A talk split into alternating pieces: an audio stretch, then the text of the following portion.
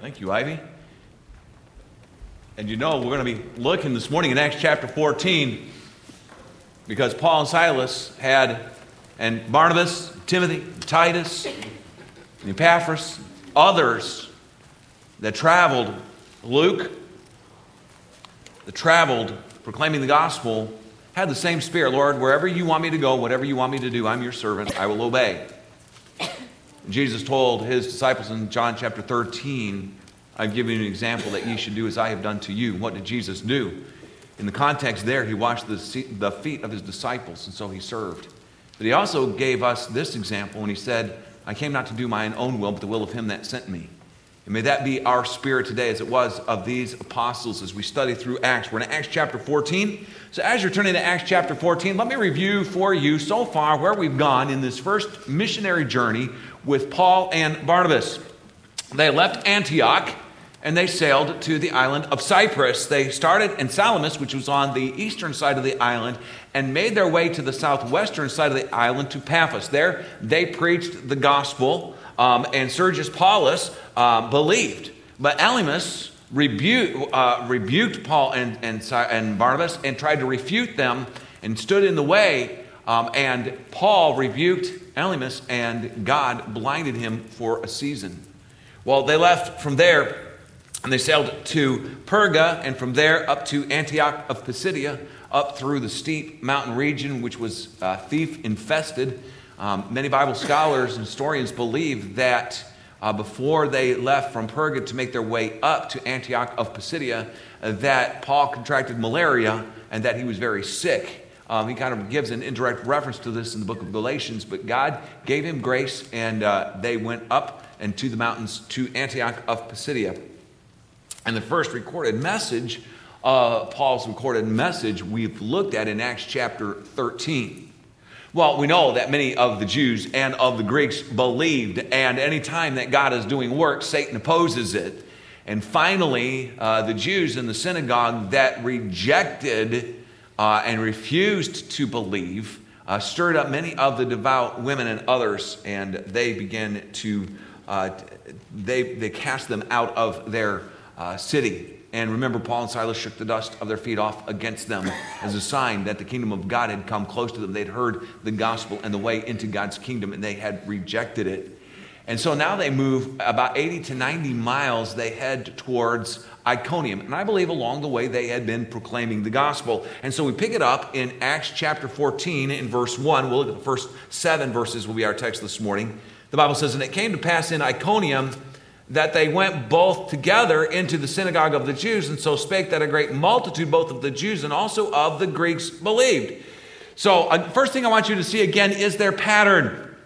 They, Paul and Silas. And it's interesting because I believe Luke purposefully here just refers to them as they. We've kind of seen this transition. At first, it was Barnabas and Paul. Remember that? Remember when uh, Barnabas was sent by the Jerusalem church up to Antioch because God was doing a great work up there? They heard about it, and Barnabas goes up there and he is greatly encouraged to see what God is doing. And he begins to teach doctrine and to those believers and to facilitate and to equip them to reach the third largest city in the Roman Empire with the gospel that he gets overwhelmed and says, This is too much for one man. I can't do this. Hey, you know what? I remember Saul of Tarsus, that God has saved him, and that by his own lips, that God told Paul that he or Saul that he would become the apostle to the Gentiles. I think I'll go find him. So he left the work and he goes and he finds Saul of Tarsus and he brings him back with us. And the Bible in Acts refers from then to up until a certain point as Barnabas and Saul or Paul. And we see that when Saul begins to preach in these Roman and Greek colonies, uh, that he uses his, his Roman name, Paul, is the Roman version of his Hebrew name, Saul. And he is preaching the gospel and he takes on the primary leadership. This was by God's design. Barnabas submitted to that. Barnabas endorsed that and encouraged and, and was a team player in that whole transition of leadership. And we see it referred to as Paul and Barnabas. But here in Acts chapter 14, we see that Paul that that that Luke, by inspiration of the Holy Spirit, refers to them as they. And I believe it is on purpose to emphasize teamwork. They were one team. They were both preaching, they were both teaching. The idea, as even Paul addresses Another church, he says, Look, some of you are saying, I am of Paul, I am of Apollos, I am of Peter, I am of Christ. And he said, Look, we're just messengers who preach the gospel. It is Jesus, God, who gives the increase. It's God who does the saving. We are all just servants of one great king. As I heard one pastor say one time, there are no great men of God, there are just men who serve a great God. And I think that that was Paul and Barnabas' spirit. And together, they, as one, are giving God the glory by doing this teamwork. And so they go into the synagogue first. You know, one of the reasons why, of course, was because that was the pattern that Christ gave to them. And even Paul talks about in Romans chapter 16, I'm not ashamed of the gospel of Christ. It is the power of God unto salvation to everyone that believeth, to the Jew first and also to the Greek. And there was this pattern that Christ had given to his apostles, and that was the way they were supposed to go through and evangelize the known world. Go to a region and go to the synagogue, if that city has a synagogue, and preach the gospel to the Jews. Salvation came through Israel, through God's chosen people, the Lord Jesus Christ, the lion of the tribe of Judah, was born in the direct descendant of King David, and he will sit and rule on that throne for all of eternity as King of kings and Lord of lords. Amen. And Jesus Christ coming through Israel as the Redeemer, not just of the Jews, but also of the Gentiles, for the gospel is for all men. And yet, Paul and Silas had that pattern of going to the synagogue first. Paul kind of reveals his heart a little bit in Romans 10:1, for he tells, as he writes to the Roman believers, Brethren, my prayer and, and heart's desire to God for Israel is that I might be saved. And see, Paul, growing up in that Jewish culture, understood that if he would have gone and preached to the Gentiles first and then tried to preach to the Jews, that they would have rejected it outright. They would have viewed this as just another pagan religion. They would have not listened and given Paul audience. And so Paul and Barnabas, having a heart for all men, wanted to go in and preach the gospel to the Jews first. Also, there would have been Gentile God-fearers and proselytes who were worshiping and, and, and, and pursuing the one true God and had come to realize that Judaism was correct insofar that there was only one true God, there's only one true scripture, the scriptures, the Bible that we have. They only had the Old Testament then, but they believed that to be the Word of God, and they were seeking after God. Paul and Barnabas would come into the synagogue and they would preach. And the Bible says in verse 1 that a great host of Jews and of the Greeks, or the Gentiles, they believed. And uh, we're excited about that. Now, the language does not demand that they go in and that first Sabbath day and preach the gospel in the synagogue and there's a great host that's saved. It could have been over several Sabbaths that they went and they preached and that people were saved on that continual basis. However, is it absolutely and entirely possible that what's being referred to here is a one time event at the very beginning? That is, Paul and Barnabas come into Iconium, they go to the synagogue on the Sabbath, they preach the gospel, and there's a great host. We, remember Pentecost? There were 3,000 men that were saved on that day, right? And just a little later in the book of Acts, there's 5,000 men that are saved at one time. And so we know that with God, nothing shall be impossible. But there is a, nevertheless, whether it was in one Sabbath day or whether it was over several Sabbath days, and the gospel was being proclaimed in the synagogues, many Jews and Gentiles believed. They expected, and we should expect, and this is where this applies to us. Paul and Barnabas expected that whenever they preached the gospel, people were going to believe. And we should expect the same thing. Their success was not because of their dynamics of their preaching, but by the power of the Holy Spirit. Folks, you know what? God is always working in the hearts of unbelievers. Yesterday, we were at Lilburn Days. And we had fall festival things out. We had a little plinko thing, and kids could drop the little the little plinko little thing, and it would go down into a little slot, and they would win some candy. And uh, we had a gift basket drawing and stuff like that. But we had gospel tracts, and we had other specific brochures of different aspects of our ministry. One of those aspects is our grief share ministry. And this lady came up and she was asking about our church and she was going to enter the drawing. And so we're just kind of chatting with her for a couple of minutes. And she, her eyes fall on that grief share. She says, What's that? And I begin to share with her what our grief share ministry is here at Berean. And she said, You know what? I really need that. I said, Really? What's going on? She goes, I just lost my daughter in August, and I'm now helping my son in law raise my granddaughter. And you could just hear the pain and the grief in her voice. And she is searching. She wants help. She needs God's comfort. And you know, it just reminded me that everybody has a story and that God loves everyone and He knows their story. And there is a balm in Gilead, and there is redemption. There is the cleansing from sin through the blood of Jesus Christ. There is salvation and new life and eternal life and healing that God will give to those who will come to Him by faith. And that ought to stir our hearts to expect that God will use our testimony and our sharing of the gospel. That many are searching. And, and here's the point God is always at work in people's hearts. And we don't know their story, but God does, and He's working to draw them to His Son. And we just intersect them at pivotal times, divine appointments, and we have an opportunity where they're sharing a gospel tract, having a word of prayer with somebody, sharing our testimony of salvation, sharing a verse of Scripture to comfort, and a gospel verse to help them to begin to understand the way of salvation. We have those opportunities. God's working in hearts, and we should go out from here in this world expecting that when we share the gospel, there are some who will believe. Amen.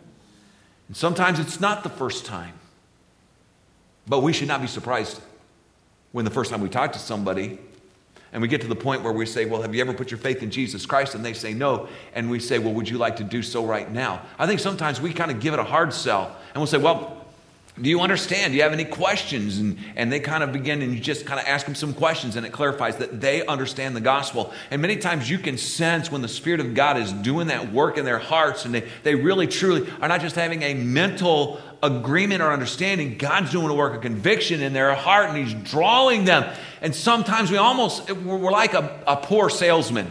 You, you don't want to buy this, you know, right? You know, maybe you need to think about this a while. I really don't want to pressure you into something. And I think sometimes when it comes to the point where we say, listen, you know what? The Bible says, for with the heart man believeth unto righteousness, and with the mouth confession is made unto salvation. Romans 10 13 promises that whosoever shall call upon the name of the Lord shall be saved. Hey, would you like right now just to bow your head with me? And would you just like to admit to God that you know you're a sinner and that you deserve eternal punishment for that sin? But that you understand and believe that Jesus personally loves you, died and rose again for you, and rose again and would you just ask Him to forgive you for your sin and to give you His gift of eternal life? Would you like to do that? You know what? We should expect that people are going to say yes. And sometimes I think we're trying to get people in out because we don't really expect it and we don't want to be disappointed. But, folks, God's still saving souls. God has not raptured his church because he's still using his church to evangelize this world with the gospel. And he uses individual believers within the church. Now, on the 29th, we're going to have a church wide outreach. And we're going to have brochures and we're going to have bags. They're going to have in those gift bags for every guest that comes onto our church property. We're going to have a little gift bag. And there's going to be gospel literature in that and some other things about our church ministries that we believe might resonate with them, that might be helpful to them.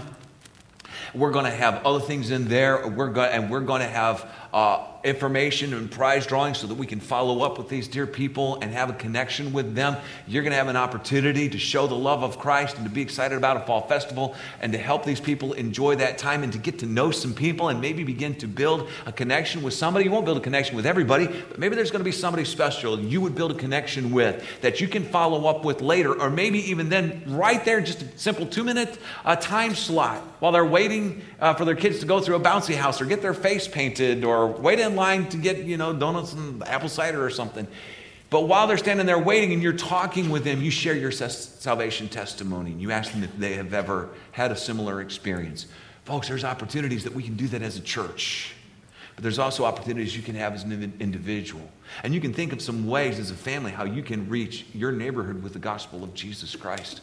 Folks, we need as Jesus was. When Jesus was only 12 years old, you know what he told his mother and his father? Didn't you know that I must be about my father's business? He's not being disrespectful. He's a 12 year old. But he was about his father's business as a 12 year old. Should we not be about our father's business as born again believers? So that's the pattern. They went to the synagogue, they preached to the Jews, knowing that they were going to be persecuted of the Jews. That became a pattern too, did it not? The unbelieving Jews that then refused the gospel became their antagonists and their persecutors. Yet they had a heart to share the gospel, and many believed. And folks, it is worth it to suffer persecution because some will believe. But look at the problem. Here it is. The unbelieving Jews, look if you would in verse 2. But the unbelieving Jews stirred up the Gentiles and made their, made their minds evil affected against the brethren. The problem, these unbelieving Jews, this word unbelieving means to disobey.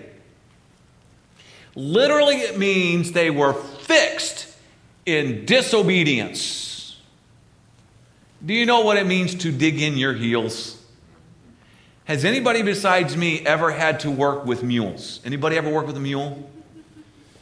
I worked at the Bill Rice Ranch and worked in ministry when I was a teenager there in Tennessee. My first ministry out of college was at Bill Rice Ranch in Flagstaff, Arizona, called West Branch. So I worked around horses a good bit, and I worked around mules. And there was a stubborn mule when I was a teenager. And you know what? When you would grab him by the lead rope and try to pull him, he was truly stubborn. You know, stubborn as a mule? I got to know firsthand what that means. And what he'd do, man, he would just dig in those hooves and he would resist you. Now, a horse has hooves about this big, a mule's hooves are even bigger.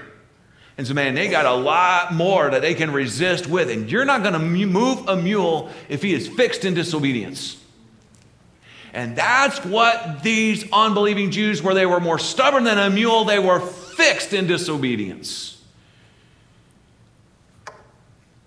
You know, faith at times is called obedience, and unbelief is called disobedience. In Acts chapter 6 and verse 7, for instance, the Bible says, And the word of God increased, and a number of the disciples multiplied in Jerusalem greatly, and a great company of the priests were obedient to the faith. What's that mean? It means they believed, they obeyed the gospel. Repent and believe on Jesus Christ as your only hope of everlasting life. Stop trusting in your good works uh, your religious morality, realize you are unrighteous, cannot make yourself righteous, cannot keep the law for your righteousness.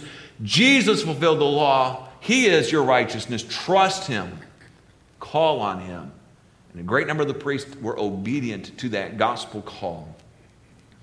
The word demands faith, and consequently, responding with faith is to obey Refusing faith is to disobey. These Jews heard the gospel in their own synagogue, and yet they firmly reject it. One pastor who wrote on this observed fixed unbelief is ever morally vicious. When the circumstances are favorable, it ignores every moral consideration in the vilification of the gospel and taking base measures against its adherents. In other words, you hear all is fair in love and war. And those who are fixed in their disobedience become vicious and aggressive in their resistance to the gospel and in persecuting believers. And I believe that there are several reasons for that. But anybody who comes by the grace of God under Holy Spirit conviction of the truth and rejects it has to have some sort of an outlet or other response to that. And it is often in a violent or very aggressive manner against the gospel. They are resisting. Just when I'm trying to pull that old mule and he was resisting me, he was not actively coming this way, he was actively resisting me. He made a choice, and it was an active choice. So, this is an active choice that they rejected. And they made the minds of the Gentiles evil affected. In other words, literally, they poisoned their minds. One weapon that has been across the board used by those who persecute and oppose the gospel is to poison the minds of those who don't believe the gospel. Folks, we need to understand that we are going to be purposefully misquoted and misrepresented. You know, it seems in our country that much of the press is able to take what people say and twist it to fit their storyline. And that is exactly what those who are fixed in unbelief, they've heard the gospel, they've had opportunity to repent and to believe, they have consistently persisted in refusing and pushing back and pushing away Jesus Christ and his loving offer of eternal life. And they are going to say, hey, listen, they're, they're going to they're to misrepresent us, they're going to misunderstand us, and they are going to then use whatever they can against us. And they will take our words and they will take the scriptures and twist them against us in all areas. So we should expect to face this opposition. And we need to understand that some unbelievers are going to reject the truth of the gospel. Listen to the words of Jesus in Matthew chapter 5, verses 10 to 12. Jesus said to us disciples, Blessed are they which are persecuted for righteousness' sake.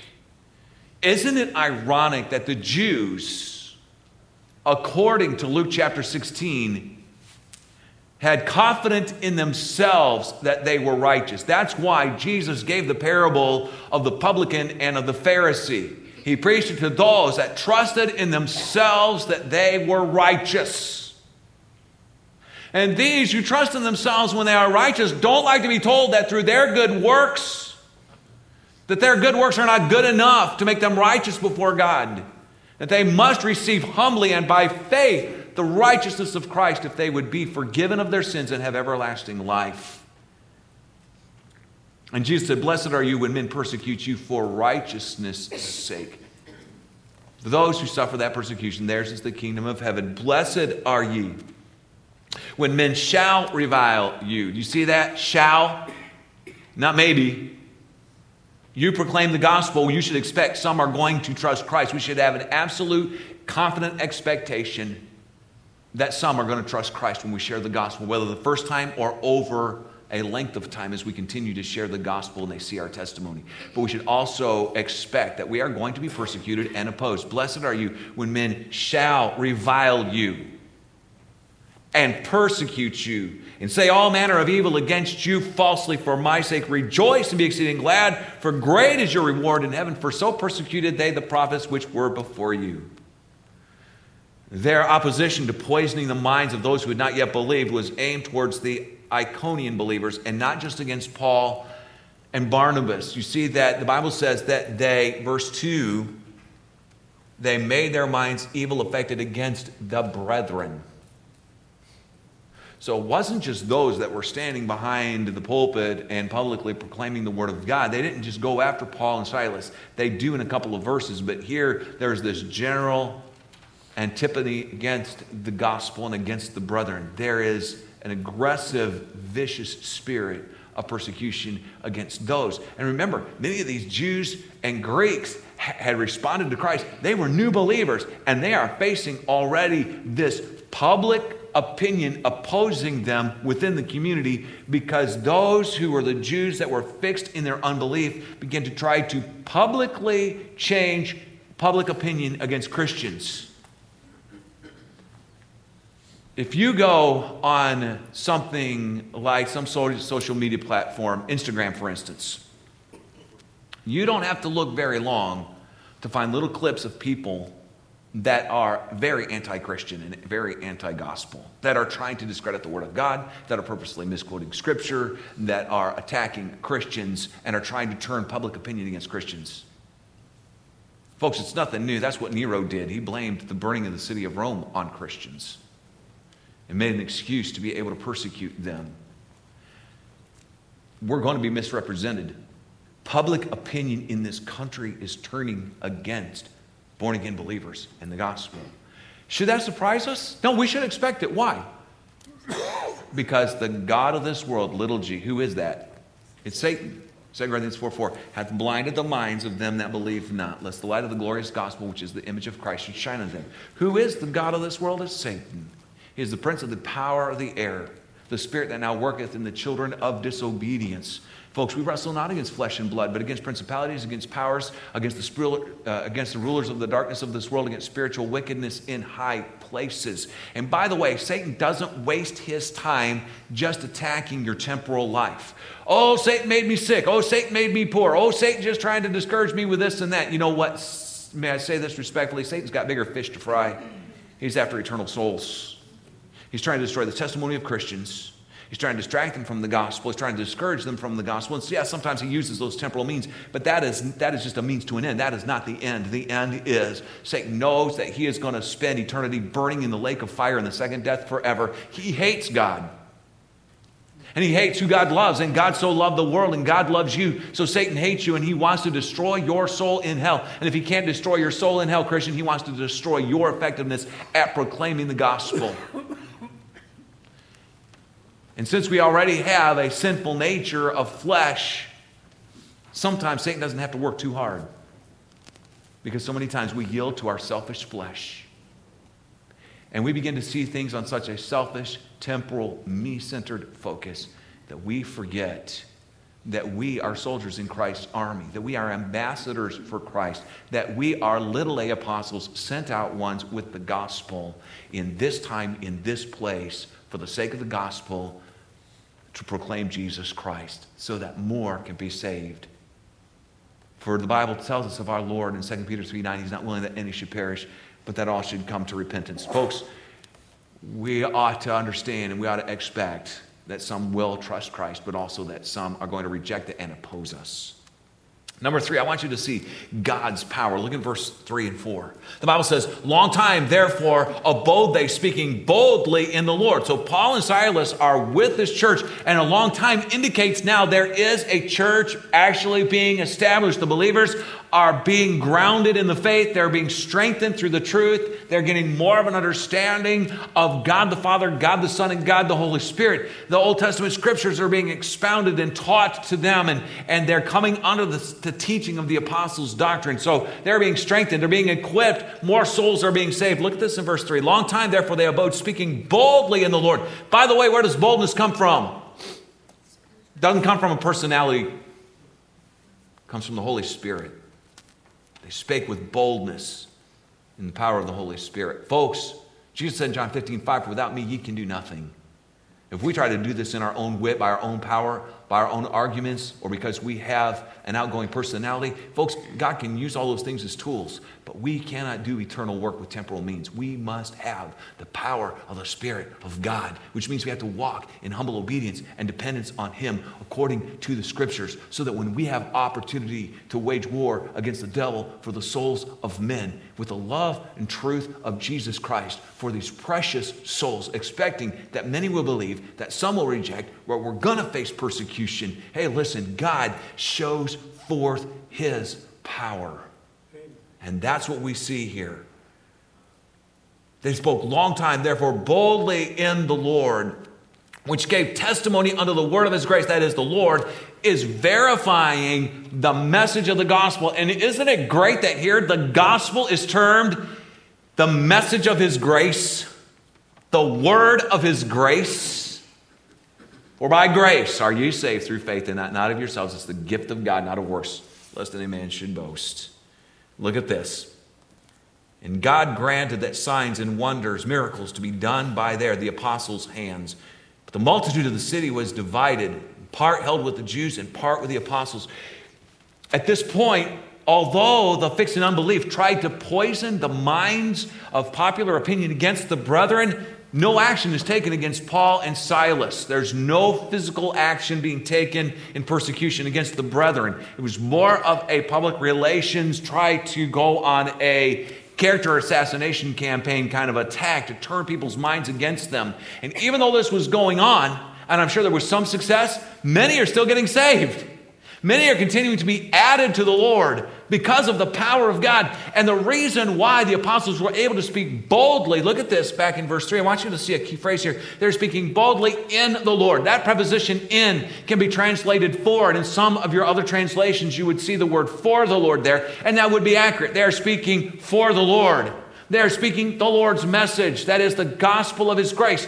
But the primary meaning or definition of that preposition is rely or upon. And so you could translate it in verse 3 speaking boldly upon the Lord. That is, speaking boldly, relying upon the Lord. You know, folks, if we are putting on the armor of God every day, if we are watching and praying, if we are asking God every day for gospel opportunities and expecting God will give them to us, and we have girded up the loins of our mind as Peter admonishes us, not that we're being sourpuss, sober minded, you know, highfalutin, formal people. I'm not talking about that. I'm just talking about humble, but prepared, ready, thinking, and looking on a spiritual plane instead of merely just a temporal plane. With the love of Christ beating within our breast, with the compassion of Christ, and looking for those opportunities, we need to be ready. And you know what? We have to rely, though, on the power of the Lord. And as we do, God will grant great power.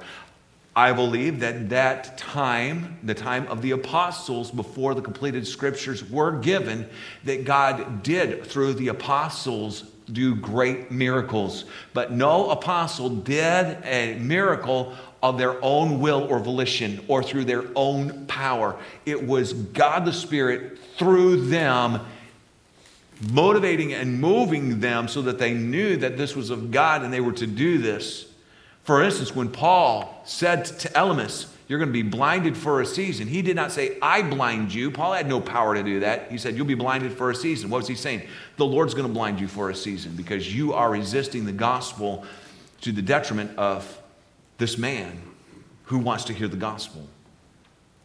And folks, we're relying upon God and we are obedient just make ourselves as available vessels, as available witnesses and ambassadors, no matter the opposition we face, no matter how much Christianity is vilified, the power of God never wanes. And the power of God, as we rely on Him, will be given to us that we may speak boldly in His name. And though we may not do physical miracles in the same way that the apostles did, don't you think God can still do supernatural works?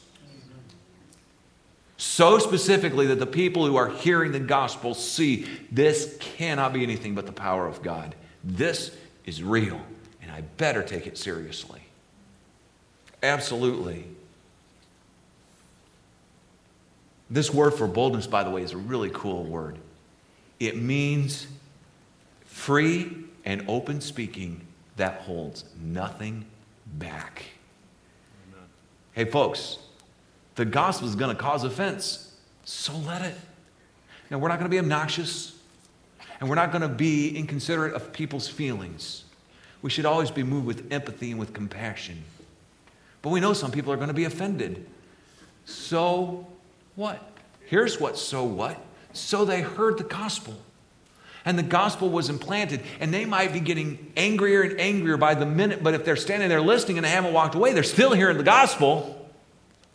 And the Spirit of God can take that which is implanted and begin to germinate that in their soul. And someone else can come along to show the love of Christ, and God Himself can do a supernatural work in their circumstances that the water of the gospel is poured upon them. And other believers shower them with the love and truth of Christ, and the seed is watered, and God's continuing that maturing work, and it breaks through to the fruit of repentance and faith in Jesus Christ. That's the power of God. One pastor said this a godly person is bold with the gospel. When I read that, I sat back in my chair and I thought, Am I a godly person? Because if I'm a godly person, I'll be bold with the gospel. And I think you'll see that consistently through the book of Acts and throughout the scriptures. A person who is walking in the Spirit is a godly person. They're being controlled by the Spirit of God.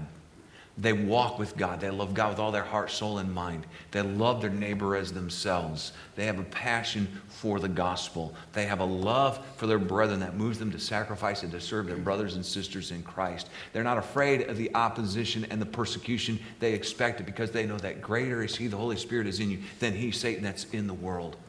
We know, according to Philippians chapter 2, that every knee is going to bow and every tongue is going to confess that Jesus Christ is Lord. We know that, so we can go forward with confidence. Folks, we're only on this earth for a temporal time. We have all of eternity with Jesus Christ. We're going to receive a glorified eternal body. So, what if they mutilate and murder this physical body? It is only a tool for temporal time. Fear not man, which can destroy the body and cannot destroy the soul, but rather fear him who can destroy both body and soul in hell. Remember, someday, brothers and sisters in Christ, we will stand to give an account at the judgment seat of Christ. Not of our sins, they're all cleansed, they're all under the blood of Calvary, but of our lives as believers and as stewards of the manifold grace of God, including the grace of His Word, that is, the gospel. A godly person is bold with the gospel. How, you ask? Here's how. The more reliant you are upon the Lord, the more boldness you will have. Your confidence in his working will give you greater freedom to share the gospel. Again, I draw your attention to the word of his grace. Romans 3:24, being justified freely by his grace through the redemption that is in Christ Jesus. Titus 2 and verse 11, for the grace of God that bringeth salvation hath appeared to all men. Titus 3 7, that being justified by his grace, we should be made heirs according to the hope of eternal life. The Lord confirmed the preaching of Paul uh, and Silas through miracles that his Spirit performed through them. One writer said this when God, through the apostles, did these signs and wonders, it was like God was signing his name to Paul and Silas' message. He is confirming that this is his gospel, that this is eternal truth, that this is the way of salvation. I like that. And you know what? When you and I preach in the boldness of the Spirit of God and the Word of God goes forth, God will confirm that. He signs his name to his gospel. The gospel divides. But look at something. I want you to see this in verse 4. But the multitude of the city was divided, and the gospel divides, and part held with the Jews, part with the apostles. Do you know what the exciting thing here is? Paul and Silas filled the entire city of Iconium with the gospel. The more that those fixed in unbelief says, don't listen to these guys, they're nuts. The more people said, I wonder what they got to say. I got to hear what they're preaching over there. I mean, there's got to be something that there's this many people that keep speaking against this. Kind of makes me curious. I want to hear that. I've been hearing all about them. I want to hear it from their own lips. And I think that which was supposed to be used by the devil to drive people away from the gospel, God backfired it and caused it to draw people to the gospel. Because God is magnificent in his work. They filled the entire city so that everybody was choosing a side. There were no neutral people. There's, think about this. There was nobody in the city of Iconium that had not heard the gospel. I wonder if the same thing could be said for Lilburn. I wonder if the same thing could be said for Snellville or Grayson or Monroe, Lawrenceville, Loganville. I know Atlanta's a big place, but I wonder if the same could be said there. Folks, you know what that tells me? We got a lot of work to do. We really do. And I'm excited about it. But isn't it wonderful how God used even the opposition and these things and Paul and Silas persist or Paul and Barnabas persistence in preaching the gospel and not running when public opinion turned against their brethren, continue to encourage them in the Lord and preach the gospel and work on building the church. They didn't let the persecution and all of that other stuff distract them or dissuade them. They kept on ministering and God built his church. But then I want you to see their prudence. Look with me, if you would, in verses 5 and 6. The Bible says, And when there was an assault made, both of the Gentiles and the Jews, with their rulers, to use them despitefully and to stone them, they were aware of it, or made aware of it, and fled unto Lystra and Derbe cities of Lycaonia, unto the region that lieth round about. So, their prudence. This context indicates that Paul and Silas were these specific targets. But I want you to understand something. Paul and, si- Paul and Barnabas leaving was not cowardice. Was a church established at Iconium? Yes. was the gospel spread throughout the whole city of Iconium.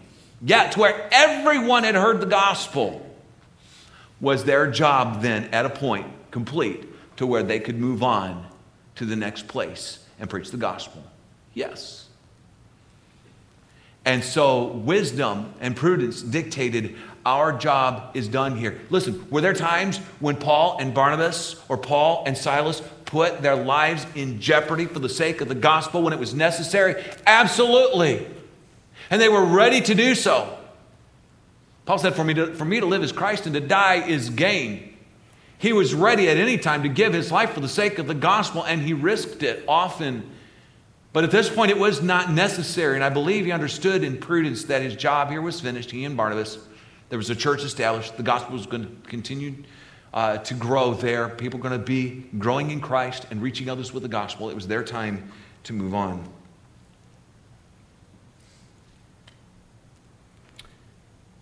Speaking of persecution, one author said this When light comes, darkness resents it. When righteousness appears, the unrighteous assail it. When life comes, the powers of death bestir themselves to destroy it. And that's what happens. They realized, oh, it's Paul and Barnabas. We've got to kill them. And so there's a conspiracy of the Jews and Gentiles to persecute them, to publicly humiliate them. That's what the word means there, and then to stone them to death. The word fled means to flee for refuge. It was just prudent. One writer said they left one victory behind in order to start winning another. I like that. And then, last of all, look at their persistence. Look in the last verse, verse 7. And there they preached the gospel. They went to Lystra and Derbe and the surrounding area, and they kept on preaching the gospel. Here, the imperfect tense of preached indicates they continued preaching the gospel. They went to preach in these little towns of Lystra and Derbe. There was just little towns, and there was just a little uh, area, kind of a rural area around them, little hamlets. But they went and they kept on preaching the gospel. Persecution and the threat of death did not deter them from sharing the gospel. Wherever we, ought, we go, we ought to be faithful also to share the gospel. We have a purpose statement at Berean Baptist Church. I'm not going to read the full version, but the condensed version of our purpose statement. The condensed version of our mission statement at Berean Baptist Church is this Our mission at Berean Baptist Church is for believers to love God, to grow in spiritual maturity, to be active in ministering to other believers, and to fulfill God's mission to reach the world with His truth. That is our mission. May God find us faithful. Shall we bow our heads this morning for a word of prayer?